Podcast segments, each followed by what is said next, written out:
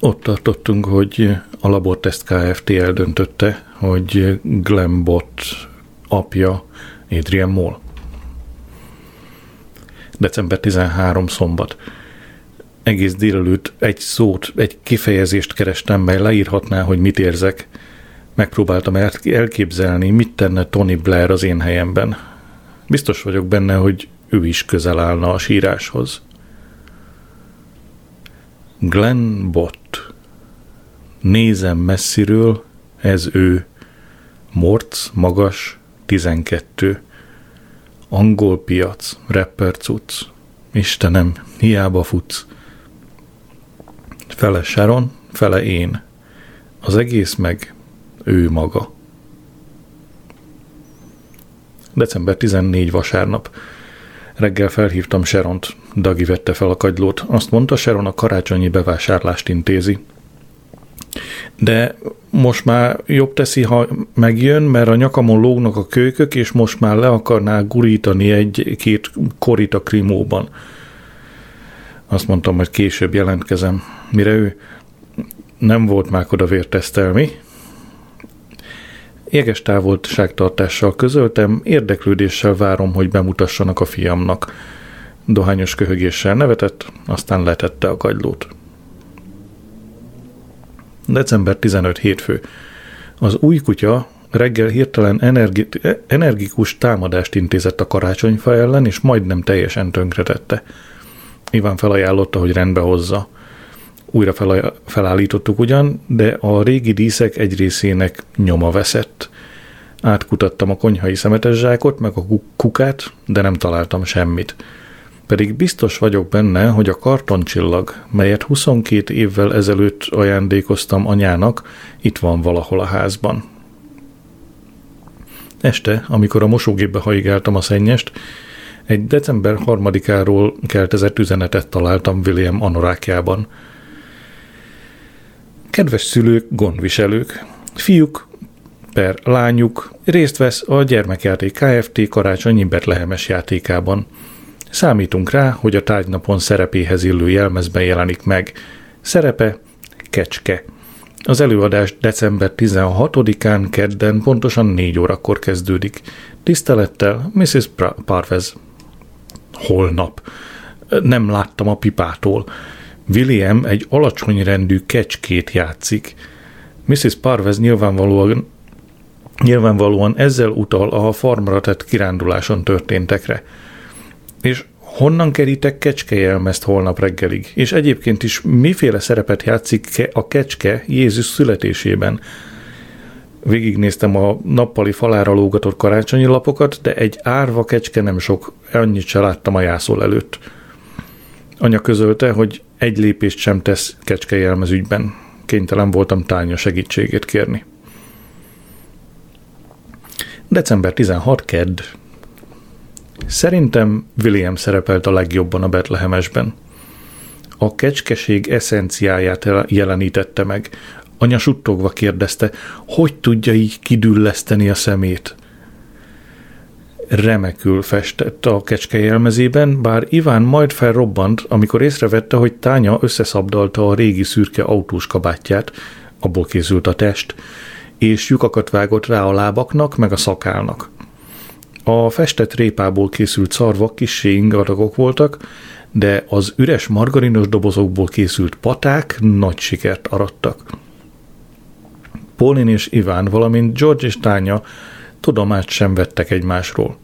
Az ülésekre helyezett nyomtatott felszólításokról sem. Fényképezni tilos, a Gyermekjáték Kft. hivatalos kép, fénykép sorozata a karácsonyi szünet után 27 font 50 pennért megvásárolható, a sorozatot egészben árusítjuk, válogatásra nincs mód.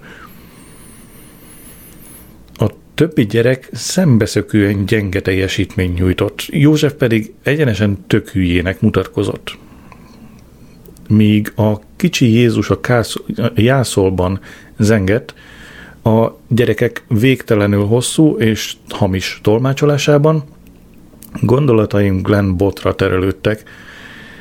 Az ilyen gyereket nagy valószínűséggel sosem veszik be semmiféle betlehemesdibe, nem lesz belőle még kecske sem. Hazaérve újra hívtam bottékat, de senki nem vette fel a kagylót. December 17 szerda. Karácsonyi lap Pandórától. Így kezdődött tisztelt választópolgár. A borítékon bélyek helyett felirat, bérmentesítve. Este átmentem Seronékhoz, hosszan ültem a kocsiban, és próbát tartottam, hogyan viselkedjek a fiammal. Átöleljem és megcsókoljam, vagy jobb, ha csak férfiasan kezet rázok vele? Ahogy ott ülök, egyszerre fehér furgon hajt a ház elé, és megáll a járda mellett. Glenn és Dagi szállnak ki a kocsiból. Dagi az autómra mutatott, és felnevetett. Glenn leszekte a fejét, bement a házba, és bevágta maga mögött az ajtót. Indítottam és elhajtottam. December 18 csütörtök.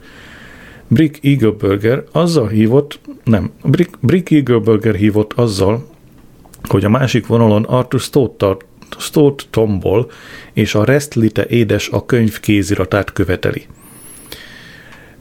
Légy őszinte hozzám, Édi, az ügynököd vagyok az Isten szerelmére úgy hazudok a kurva megélhetésemért, mint a vízfolyás. Ha akarod, megmondom neki, hogy kómában fekszel, de tudni akarom az igazat.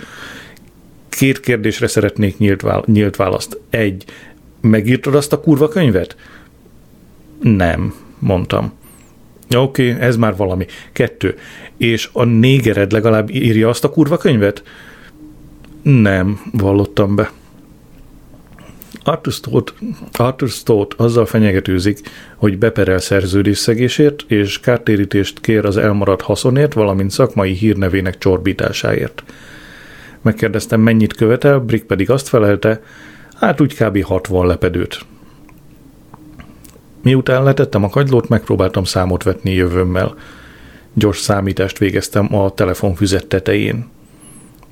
Stott kiadó 60 ezer. Ügyvédi költségek 6000 kb. Összesen 66 ezer. Nyomorúságban tengődhetek anyám házában életem végéig. Nyakamon két fiam. Szakmai hírnevem romokban. Életem legsötétebb órája. Amikor anya megjött a karácsonyi bevásárlásból, mindent kitálaltam Glennről, a Stott kiadóról és reménytelen helyzetemről – Átölelt és azt mondta, ne aggódj kicsim, amíg engem látsz, majd én sarkamra, sarkamra állok helyetted is. Azzal lefeküdt a hálószobában, és hideg flanelpakolást tett az arcára. December 19 péntek. Hallottam, ahogy reggel ötkor anya felkel, és kopogni kezd a számítógépen az alkóvban. A hálószobám közvetlenül Iván irodája fölött van, így aztán nem bírtam tovább aludni, lementem, hogy tiltakozzam. Anya megpördült a forgószéken, és azt mondta, most én írom meg a mi karácsonyi körlevelünket. Menj vissza, feküdj le. Hogy lehet valaki ilyen tapintatlan? Hát nem érti, hogy ilyen körülmények között pihenésre van szükségem. December 21 vasárnap. A szombat kimaradt. Nem baj. December 21 vasárnap. Mármint, hogy a könyvből. December 21 vasárnap. Én vagyok az egyetlen ebben a házban, akinek eszébe, eszébe jut, hogy nincs karácsony bizonyos kellékek nélkül. Nincs a házban egy szál gyertya, egy szemsütemény, egy zacskó mogyoró, nincs semmi, és fogyatkozó energiáimat a teletabi vadászatra kell összpontosítanom. December 22. hétfő.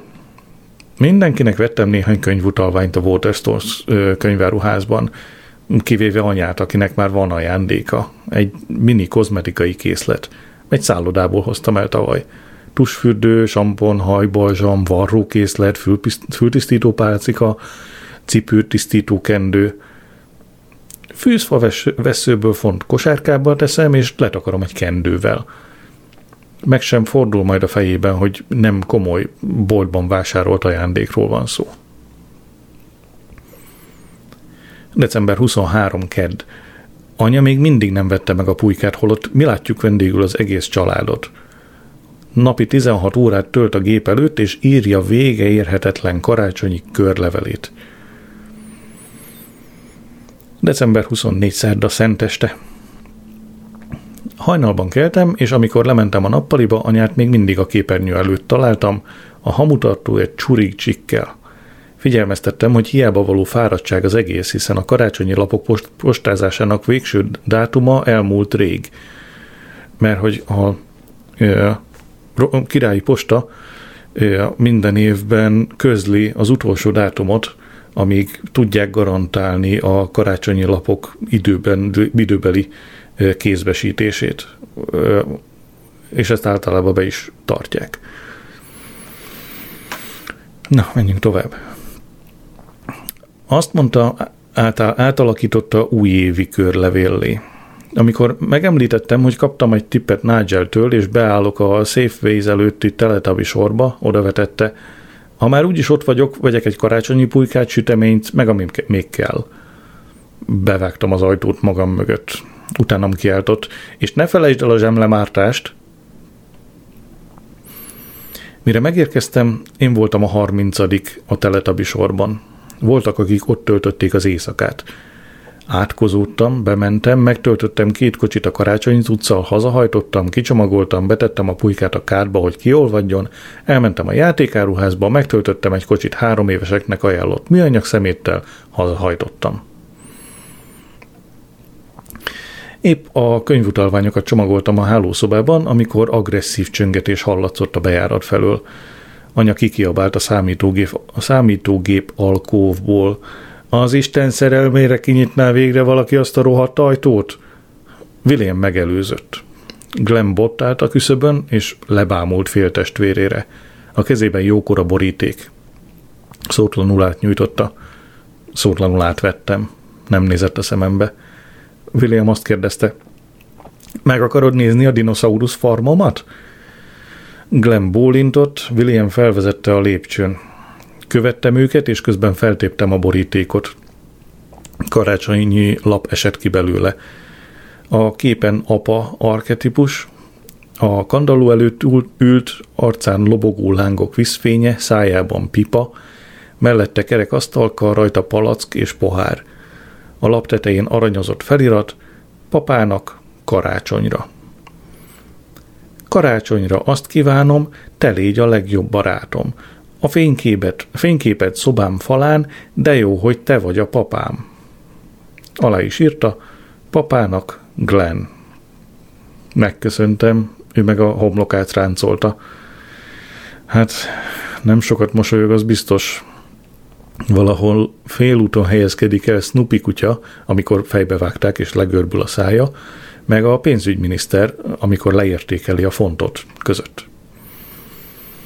Fogalma, fogalmam sem volt, mit mondhatnék neki, és áldott William veleszületett társal, és áldottam William veleszületett társasági modorát. De amikor William kiment a WC-re és egyedül maradtunk, megosztottam vele bánatomat, hogy képtelen vagyok teljesíteni William legfő, leghőbb vágyát, égen földön nem találok teletabit. Lehet, hogy tudat alatt figyelmeztettem a fiút szülői alkalmatlanságomra? Végül, William, végül Glenn azt kérdezte, hogyan szólítsalak? Papának vagy Adriennek? Azt feleltem papának, és most papázik, mint a vízfolyás. Amikor William visszajött, Glenn fölállt, mennem kell, papa. Anya a lépcső alján várt minket. Amikor megpillantotta a fiút, az arcán árnyék futott át. Amikor bemutattam őket egymásnak, Glenn piros lett, mint a paprika, anya meg szokásával ellentétben nem talált szavakat, úgyhogy sietve kikísértem a fiút. Azzal búcsúzott, hogy visszajövök, papa, Miután távozott, a BP benzinkúthoz rohantam, és gyorsan, felvásár, gyorsan vásároltam egy műanyag focilabdát. Reméltem, legalább halványan érdeklődik a sport iránt. Amikor visszaértem a házba, anya a konyhában ült Ivánnal. Anya elkeseredetten hajtogatta. Legalább addig várja, míg kiderül. Iván azonban elszánt volt. Pólin, ez a fiú nem részesült azokban a javakban, amelyek a mi gyermekeink számára természetesek voltak, Se könyvtári olvasójegy, se tápláló étel, se semmi. Nevetséges, félkész ételen nőttem föl. Rózi közbeszólt. 200 fontos BMX bringája van. Valószínűleg lapott, mondta anya. Glenn védelmére keltem. Ő a fiam, a MOL család tagja. Legjobb, ha megszeretjük. Majd megpróbálom, Adrian, mondta anya. De a szeretet időigényes dolog. Rózi egyenesen uszította anyát Glenn ellen, amikor elmondta neki, hogy Dilis és idén három rovót is kapott a suliban. Először, amikor bedobta a cipőjét a kertben álló... Hm. Először, amikor feldobta a cipőjét a kertben álló tölgyfára, a félpár fennakadt egy alsóágon. Másodszor, amikor azt mondta, hogy a menzakaja moslék, hm. és harmadszor, amikor közölte a hittantanárral, hogy Isten azért egy... Hm. Ez már csak így fog menni. És harmadszor, amikor közölte a hittantanárral, hogy Isten azért egy kicsit szemét, ha megengedi az éhínségeket, meg a repülőgép baleseteket.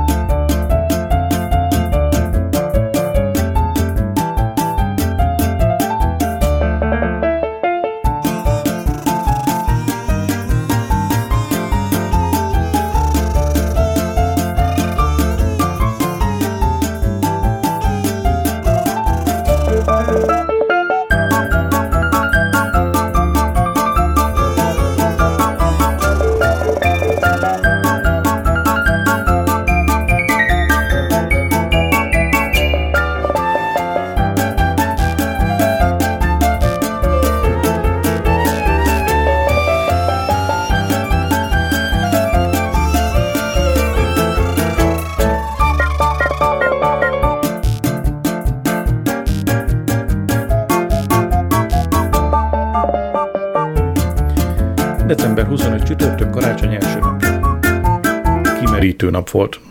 William már fél hatkor talpon volt. Megpróbáltam visszahessengetni az ágyba, de kezelhetetlen volt, többször is megpróbált betörni a nappaliba, ahol a Mikulás az ajándékait hagyta. Megállapodás szerint hívtam apát és tányát, hogy William bontásra kész. Azután bekopogtam anyához és Ivánhoz, és elmondtam ugyanezt. Bekiál, bekiabáltam Rózihoz, majd kimentem a konyhába, és feltettem a vízmelegítőt. Víz, mindegy, vízforralónak hívjuk, nem? Ez nyitotta a nap során rám váró háztartási teendők sorát. Néha azt kívánom, bár csak a feminizmus előtti korban születtem volna, amikor, ha egy férfi elmosogatott egy teáskanalat, már is leszólták anyám asszony katonája. Csodálatos kor lehetett. A nők dolgoztak, a férfiak meg csak lapozgatták az újságot. Megkérdeztem apát, mire emlékszik azokból az időkből. A szeme a távolba révett. Aranykor volt, mondta, és hangja elfúlt az érzelmektől. Csak, hajn, csak sajnálhatod, hogy a felnőtt férfiként már nem láttál belőle semmit. Amikor hazajöttem a munkából, a vacsora ott volt az asztalon, az ingem kivasalva, az oknim összehajtogatva, azt se tudtam, hogy kell bekapcsolni a tűzhelyet, nem hogy főzőcskézni. A szeme összeszűkült, és hangjába gyűlölködő sziszegés vegyült. Az a nyavajás German Greer tette tönkre az életem. Anyád elolvasta a könyvét, az volt a címe, hogy nemet mond a női nem, és soha többé nem volt olyan, mint az előtt. Déli egykor megérkeztek anya szülei, a Norfolki Szadzsenek igazán meglep, hogy a Swansea hatóságok jogosítványt adnak Sajan nagypapának. A szeme hájogos és narkolepsziája van, 20 percenként rajta ütésszerűen elalszik. Nem sokat alszik, mondta Sajan nagymama. Egy perc is elég neki. Öt perccel ébre, megérkezé, ébredésük, öt perccel megérkezésük után letelepettek a tévé elé, és attól kezdve rendíthetetlen, tátott szájú ámulattal merentek a képernyőre, imádtak mindent, ami mozog. Ott, ahol laktak, alig jön az adás. Megkérdeztem anyát, beszélte nekik a nagy Mole Braithwaite partner cseréről. Dehogy is, rázta a fejét. Nyugdíjas krumplitermelő farmerek, csak összezavarnám őket. viszont választópolgárok. Szagyon nagymama arcán bizonyos zavar tükröződött, amikor Iván a fagyantyak alatt a karjába kapta anyát, és vagy két percig élesen csókolóztak. Örültem, ha ott hagyhatom őket, és kimehetek a konyhába. Majd fölrobbantam, amikor láttam, hogy a pulyka nem olvad ki rendesen. De miért nem? Legalább 16 órán át ázott a kádban. Rózi egy óra hosszáig fújta a pulykát a legmagasabb hőfokozatra állított vadonatúj roventa hajszárítójával. Mire az étel előkerült a sütőből, az elemek lemerültek, és mindenki teletömte magát csokoládéval és süteménnyel. Meg kell vallanom, kedves naplom, hogy a karácsonyi vacsora tálalása előtti 10 perc volt életem legnyomasztóbb pillanata. 60 személyre tálalni a nagy zabálásban, ehhez képest kismiska. Hónapok óta nyúzom anyát, javítassa meg végre az elektromos tűzhelyet, de nem. Túl észszerű lenne. Az utolsó pillanatban, amikor a zöldségek már a tálaló edényben voltak, a sült krumpli, a kolbászkák, a húslabdák szépen elrendezve a pulyka körül, ráébredtem a rettenetes valóra, elfeledkeztem a mártásról. Egy átlagos háztartásban az ilyesmi nem nagy ügy. Fölengednek egy kis előre gyártott szárított műanyagport, és kész. De a molházban a karácsonyi mártás az évek során mítosszá és legendává lett. A hagyományos készítési módot nagyanyám a néhai Edna Mail Moy Mol alapozta meg. Először 24 órán át gőzöljük a pulyka aprólékot, majd a maradékról eltávolítjuk a gőzeléket, és akkor, de csak is akkor adjuk hozzá a mártás egyedi alkotóelemeit lassan és óvatosan, míg csak az éppen kerülő árnyalatú, nem túl sűrű, de nem túl híg, világos barna folyadék maga kelletően ragyog a karácsonyi mártásos edényben. Letéptem egy jó darab konyhai törlőpapírt a tekercsről, abba temettem az arcomat, míg csak tánya ki nem zökkentett önmarcangoló gondolataimból. Berobbant a konyhába, és idegesen megkérdezte, meddig várunk még? Tudod, hogy cukros vagyok? Összeszorított fogaim között sziszegtem felé.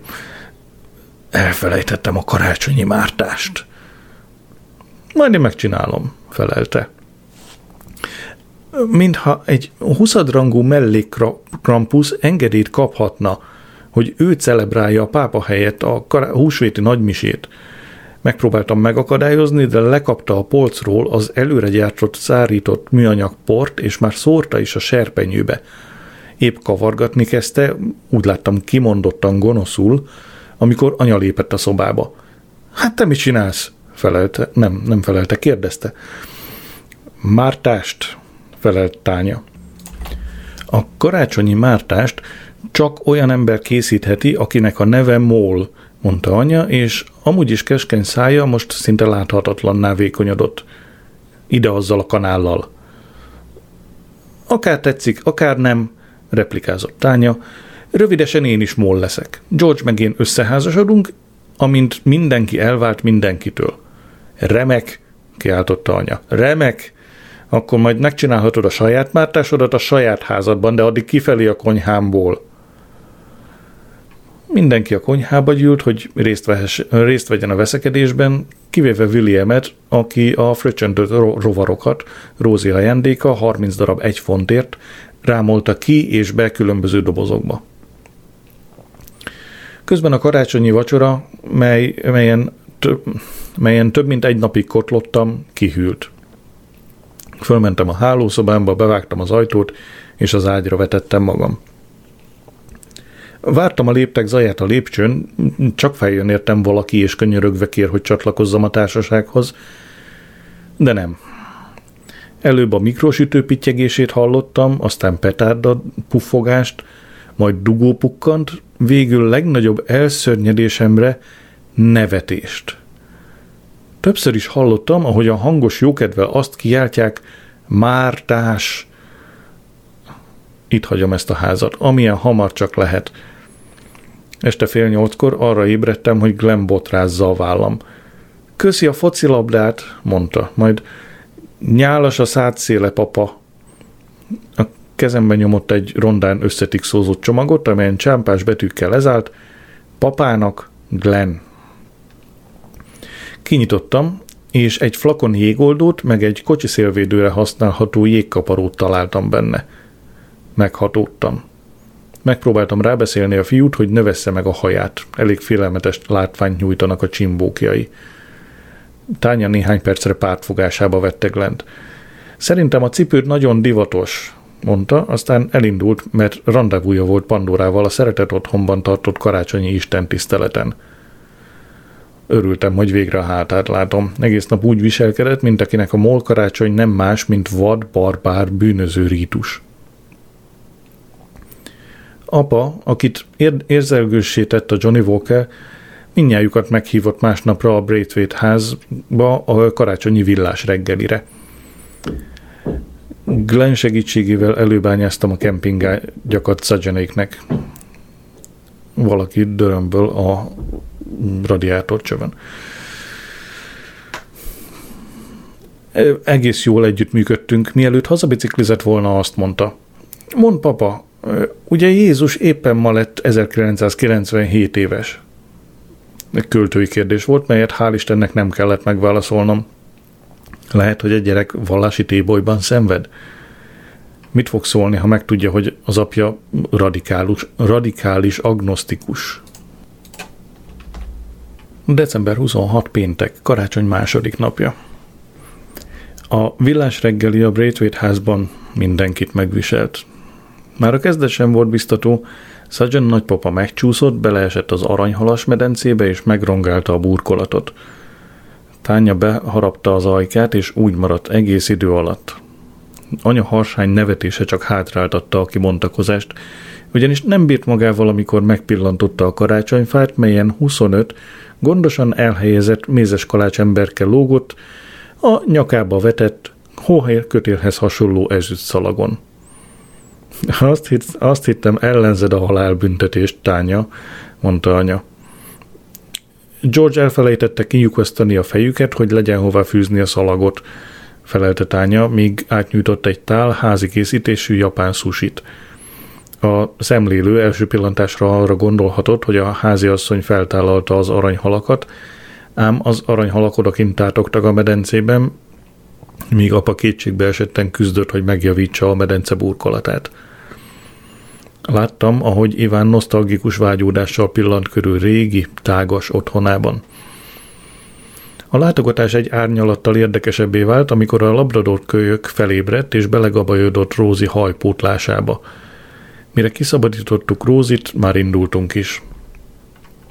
Délután elmentünk Williammel, hogy megsétáltassuk az új talicskáját, és a BP kútnál Archie mm, Tate-be ütköztünk – Éppen pulyka burgert vásárolt vacsorára.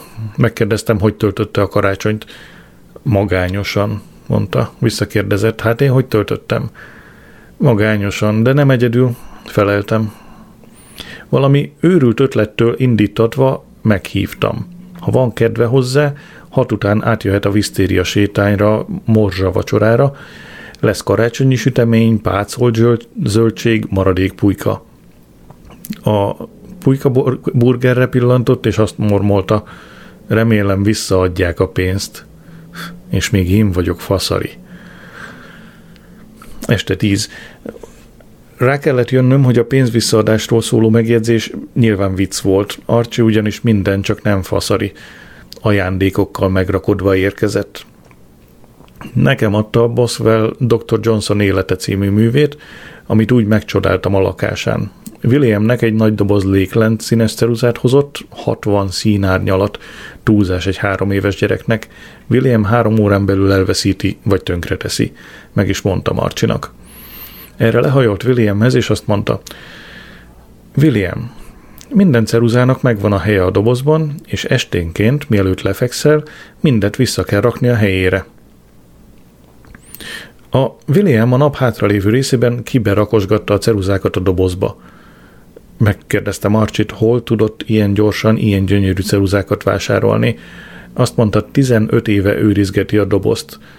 Látszott rajta, hogy a részletekről nem kíván beszélni.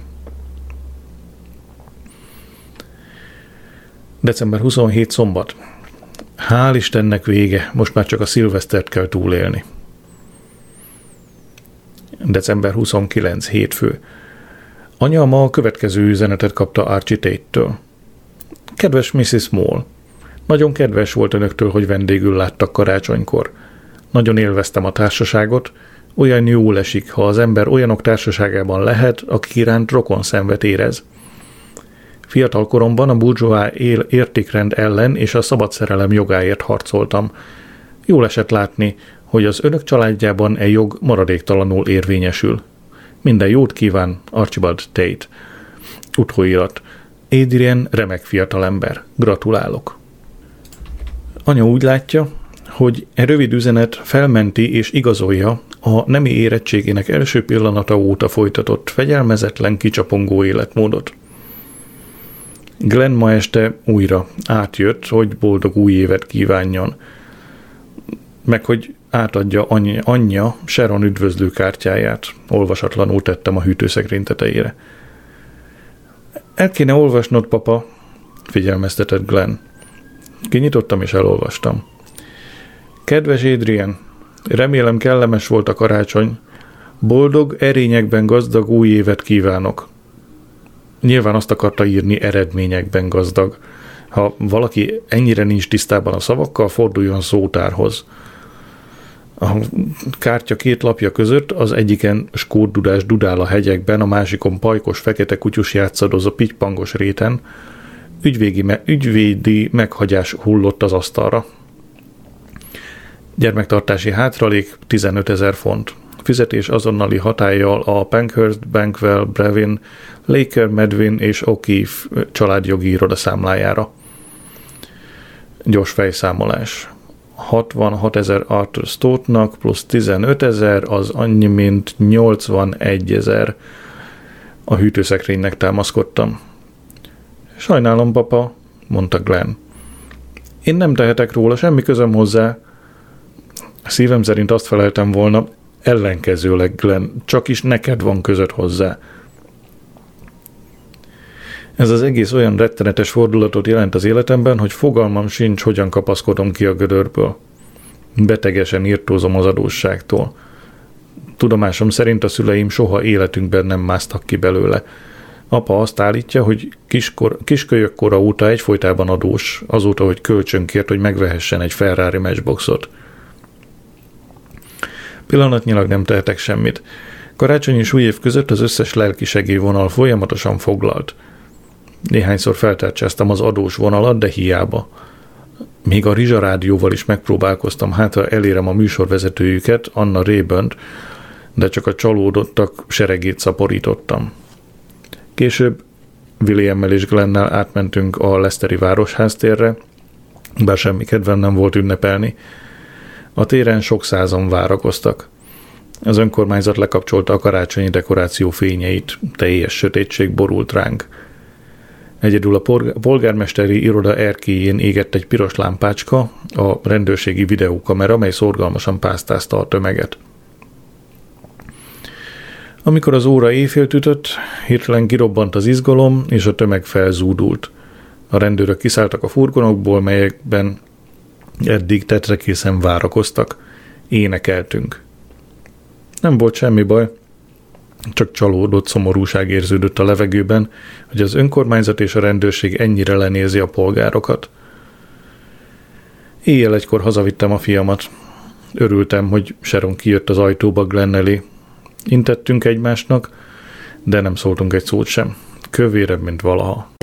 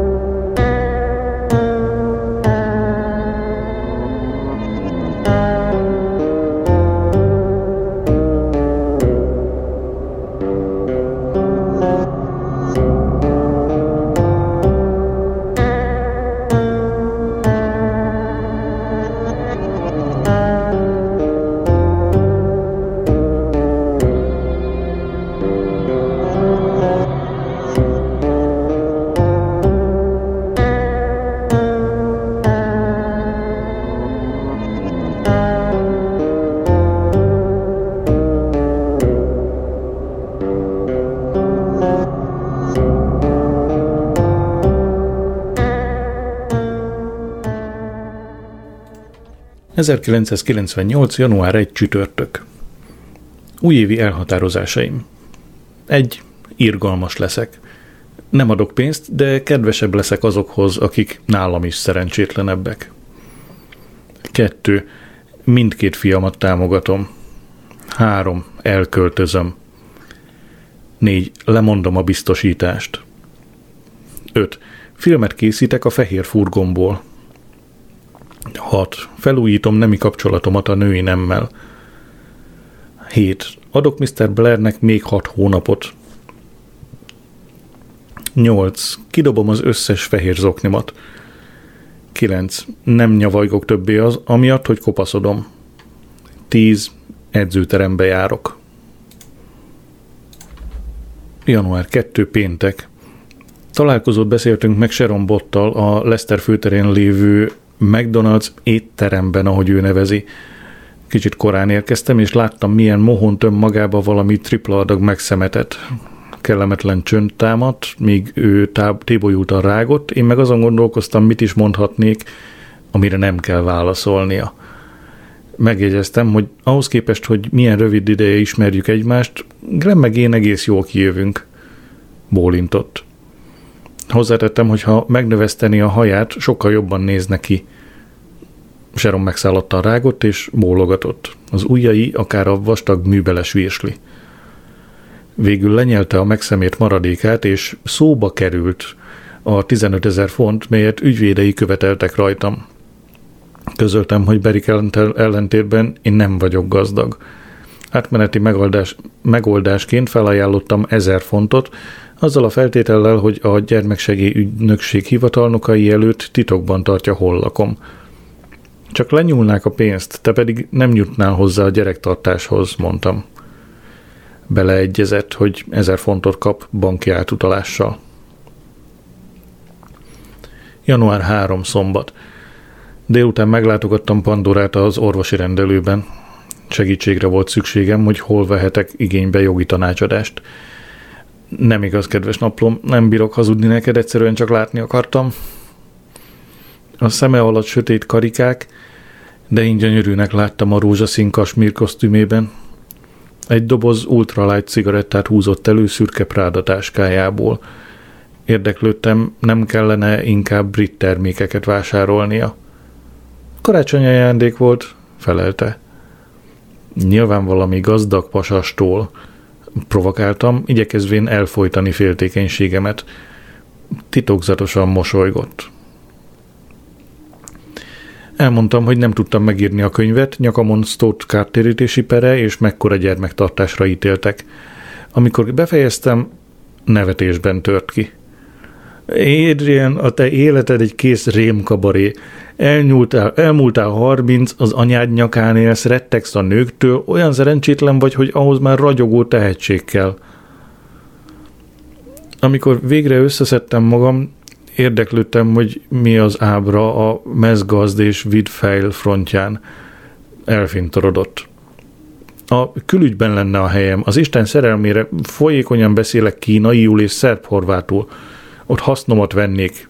Itt meg kürti csigára vagy mi a fenékre pazarlom az időm. A mobilja pityegett, és üzenet villant rajta. Hívd Elesztert. Kisi elsápadt, és telefonálni kezdett. Nehéz szívvel távoztam. Belek, rendes működés. Alkohol, egy üveg sör, két vodka. Fájdalom, nyak, jobb térd, bal here. Alvás, nagyon kevés. Fóbiák, postabélyeg nyalás, háló, sörös kupak, menedzser kalkulátor. Január 4 vasárnap. Most már tudom, mit is jelent valójában az a kifejezés, hogy anyai szeretet. Nincs a földkerekén még egy olyan csodálatos anya, mint az enyém. Elpirulok a szégyentől, ha elolvasom korábbi naplójegyzeteimet, alig, találnak közt, alig találni köztük olyat, mely jó színben tünteti föl ezt a páratlan, önfeláldozó asszonyt. Pauline Moll szent, nem csupán a szégyentől mentett meg, hanem élethosszig tartó adósságtól is. A Restlite édes a könyv elkészült. Anya megírta. Mi több, még december 24-én elküldte Arthur Stótnak, és a borítón az én nevem. Mindez ma, ma reggel derült ki, amikor felhívott Arthur Stót, és egy szavát sem értettem. Reggel fél nyolckor fölvettem a kagylót, mert azt hittem, hogy vasárnap reggel biztonságban vagyok. Stót azt mondta, jó, hogy elértelek, épp most olvasom a Restli korrektúráját. A 43. oldalon azt írod, hogy kell hozzá továbbá öt körfarok. Nem inkább ökörfarok? Fogalmam sem volt, hogy miről beszél.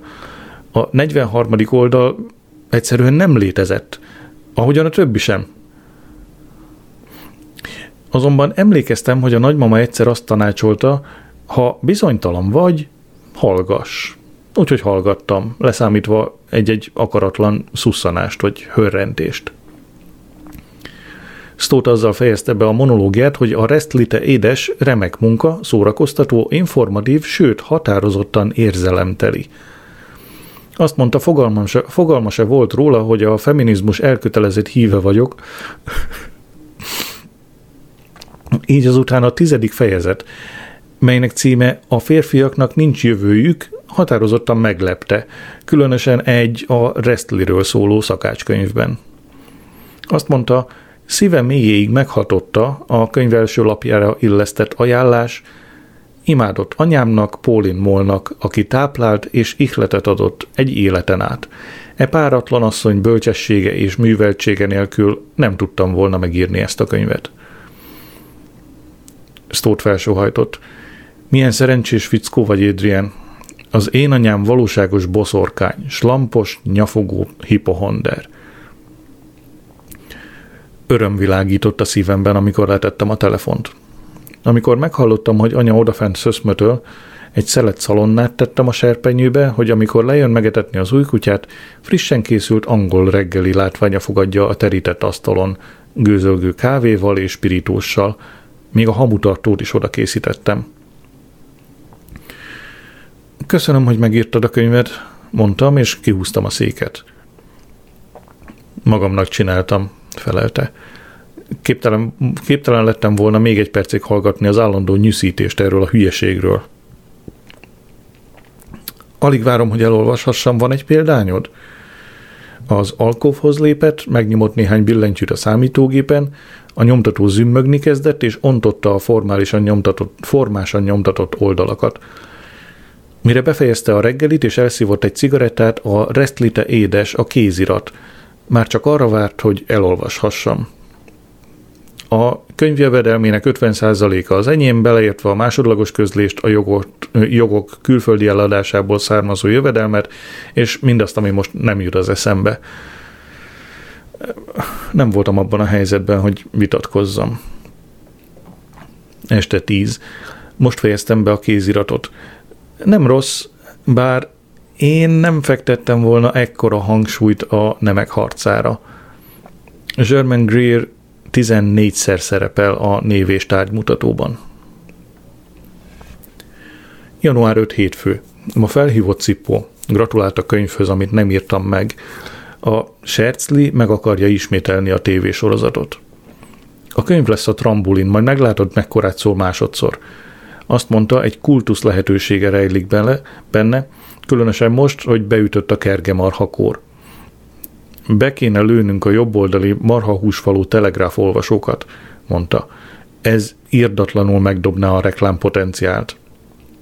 Felsorolta, milyen reklámprofillal találkoztak a déli telegraf olvasói kerti szerszámkamra, inkontinencia pelenka, metszőolló, erotikus alsónemű, folyékony műtrágya, egyiptomi hajóút, kerti lugas, késkészlet, műsor, műfogsor rögzítő, és bármi, ami kutyával kapcsolatos. Cipó együttműködik a Stót kiadóval. A kötet február 24-én jön ki, ami Cipó szerint holt szezon. Olyankor senki nem jelentett meg semmit. Fekete lyuk. Erre megkérdeztem, miért pont akkor kell megjelentetni a könyvet, mire ő. A Restlite édes, a könyv, valójában nem könyv, mint olyan, igaz, Édi? függelék. Január 7 szerda. Archie Tate meghalt. Egy Darren Edwards nevű rendőr közölte velem a hírt a telefonon. Egy üveg vegyes savanyúság alatt találta a telefonszámom. Úgy gondolja, hogy Archie hétfő este halt meg. Megkérdeztem a rendőrt, miért hívott föl. Nem én vagyok Archie legközelebbi rokona. A rendőr azt felelte, más telefonszámot nem talált a házban, csak az enyémet.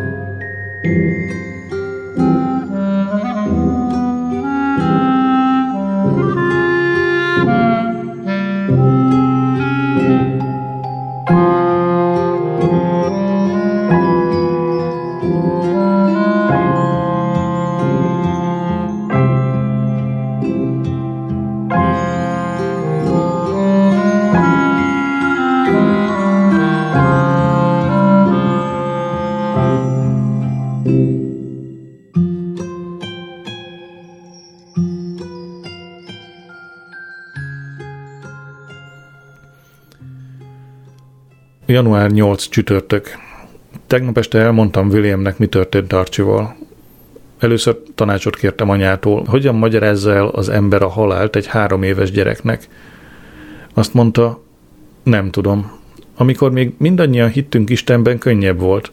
Akkor elég volt annyit mondani a gyerekeknek, a halottak fölmentek a mennyországba, hogy ott találkozzanak Jézussal. Lehet, hogy idővel majd újra föltaláljuk Istent, mondta Iván olykor igen hasznos szerepet játszott. Rózi ökológiai megközelítést javasolt. Mondjad Williamnek azt, hogy Archie holteste valahogyan termékenyebbé teszi a földet, és attól aztán nagyobbra nő a zöldség, meg minden. Végül azt mondtam Williamnek, hogy Archie elaludt, és többé nem akar felébredni. Ezt megértette.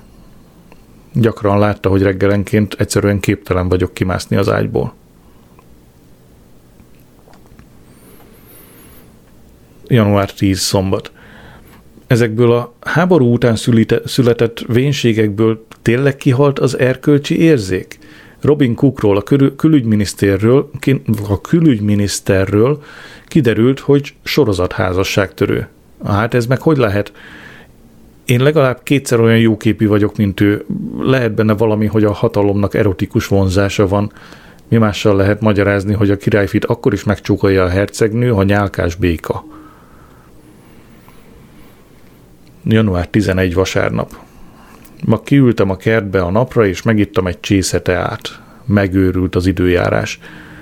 A gyümölcshőmérő, amit Spanyolországból hoztam anyának, és amit még annak idején a ház oldalára szögeltünk, azt mutatta, hogy a hőmérséklet két narancsalmód, egy banán, 18 fok. Január 14 szerda. A benzinkutas azt mondta, hogy ha csak péntekig nem jelentkezik valaki, hogy vállalja a temetést, Archie Tétet a társadalombiztosítás temeti. Nem az én problémám. Alig ismertem. És mit tegyünk? A halál az halál. Archie nem fog tudni róla, hogy a társadalombiztosítási igazgatóság vagy a királyi tölgy temetkezési vállalat intézi a hamvasztást. A benzinkutas azt mondta, tüdőgyulladásban halt meg – megkérdezte, elviszem-e Archie példányát a London Review of Booksból. Szombaton érkezett. Azt felelte, azt feleltem, csak az ő kezéből fogadnám el. Január 16 péntek. Archie hamvasztása kedreggel 11-kor lesz. A műsort én szerkeztem. A süteményt és a virslit a benzinkutas hozza. Január 17 szombat. Szegény Clinton. Mi mindent kellett kiállnia azóta, hogy megválasztották. A Ku Klux Klan, meg a forradalom lányai, meg ki tudja még hányan ügyeskedtek, hogy diszkreditálják. és most ez a nevetséges sztori, hogy 1991-ben egy Arkansasi hotelszobában szexuálisan zaklatott egy Paula Jones nevű nőt, ugyan már jóképű pasas, semmi szüksége arra, hogy zaklatnia kelljen valakit. Megkérdeztem anyát, hallott-e a Paula Jones ügyről? Lesajnálóan pillantott rám. Az egész világ hallott Paula Jonesról, mondta. Hol voltál te ez alatt a marson? Azt mondtam, nem vagyok képes lépést tartani minden hírrel. Ezt, ezt nem a Harboró piac hangos bemondója mondták be, Adrian, ez egy vezető hír az egész világon, CNN, BBC, szalagcím minden komoly labban. Azt, azt tanácsolta, vizsgáltassam meg magam egy neurológussal. Attól tart, hogy szelektív memória zavarban szenvedek. Január 20 kedd. Arcsi hamvasztásán csak nyolcan voltak. Én, anya, Rózi, a benzinkutas a BP-ről, Arcsi szomszédja, egy Liam nevű diák, a szocialista munkáspárt képviselője, Mr. Holden, Arcsi ügyvédje, meg a krematórium egyik dolgozója. Csak május óta ismerem, és most én szervezem a temetését. Anya gyönyörűen kinyomtatta a szertartás programját. 11.00 Louis Armstrong, It's a Wonderful World. 11.02 Adrian Moll, Architét, ahogyan ismertem. 11.05 Liam O'Casey, felolvasás Tom Payne műveiből. 11.08 Himnus, Jeruzsálem, William Blake. 11.10 Archie barátai az elhunyt életéről. 11.15 Amikor a koporsótak kemencébe helyezik, Örömóda, Beethoven. A halotti tör, tor helyszíne Visztéria sétány bunkófalva. A frissítőkről a BP gondoskodott. Mindenki azt mondta, hogy a műsor rendkívüli, mert hiányzik belőle az a rémes, morbid, anglikán károgás, hogy bűnben fogantál, bűnben halsz. A benzinkutas előrelépett a pulpitushoz, és elmondta, hogy Archie minden nap bement a kútnál lévő boltba, és mindig udvarias volt, még akkor is, amikor a London Review of Books nem érkezett meg időben. Hozzátette, hogy Archie sohasem panaszkodott a műlába miatt, akkor sem, ha a járda jeges volt. Mr. Holden az ügyvéd kiemelte, hogy noha csak néhányszor találkozott Archival, igazi gentlemannek ismerte meg, aki nagy személyes és szakmai áldozatokat hozott a szocializmus ügyéért. Rettenetes egy olyan temetés, ahol senki sem sír. Én néha vágyom a mediterrán vérmérsékletre. Csak a szocialista munkáspárt küldöttje, meg Liam a diák jöttek át a visztéria sétányra. A kutasnak vissza kellett menni a boltba, Mr. Holdennek pedig a bíróságon volt dolga. William megjött az óvodából, és az ott tanult versékék előadásával szórakoztatta az egybegyűlteket mindaddig, míg a társaság elfáradt és feloszlott. Éjjel kettő. Létezik-e bármiféle elv vagy eszme, amiért személyes vagy szakmai áldozatot hoznék? Nem tudom. Hajnali fél öt. Mr. Blair olyan látványosan utálja a háborút, hogy sohasem tettem próbára magam egy csatában. Hogy soha nem. Mr. Blair olyan látványosan utálja a háborút, hogy soha nem tehetem próbára magam egy csatában. Milyen kár. Január 21 szerda. Gondosan nyomtatott brosúrát hozott a posta. A lapocska Peter Wadd legújabb próbál, próbálkozását, vállalkozását a H2O nevű oxigénbárt reklámozta. A merev fehér kártya közepén apró ezüst betűk H2O, alatta a legjobb minőségű oxigének választéka. Mont Blanc, üdítőszkegnes, kaliforniai álom, képkodi éj, hindukus, Oxig- oxigénjeink egységára 25 font per liter. Az ár az áfát tartalmazza. Oxigénmaszkjainkat minden felhasználó után fertőtlenítjük. Apa este átjött meglátogatni Williamet és Rózit. Megmutattam neki a brosúrát. Elképett. 25 font egy szippantás friss levegőért? Vannak olyan idióták, akik hajlandók 10 fontosokból szabadni a gatyájukat, ha lebeszéled nekik, hogy ez a divat. Emlékeztettem, hogy ő legalább heti 45 fontot fizet azért, hogy a karcog, karcinogén levelek füstjét szívja. Tiltakozott, mert most, hogy Tánya le akarja szopta, szoktatni, már lement napi 15 szára, bár az is igaz, hogy, a, hogy napi 6 fontot költ nikotin tapaszra. Szerencsét, hogy nem vagy addiktív alkat, Édi, mondta. Persze fogalma sincs a riasztóan növekedő macigumi fogyasztásomról, és arról, hogy lassanként a neonzold gumicuki medvék rabjává válok. Felhívott Mr. Holden Archie ügyvédje, és megkért, hogy pénteken 14.30-kor fáradjak be az irodájába. Gondolom azt akarja, hogy fizessem ki a temetés költségeinek egy részét. Ami azért nem fair. Már százszor is elmondtam, alig ismertem Archit. Stót átfakszolt négy oldalnyi szerkesztői megjegyzést. Anya szorgalmasan dolgozik rajtuk.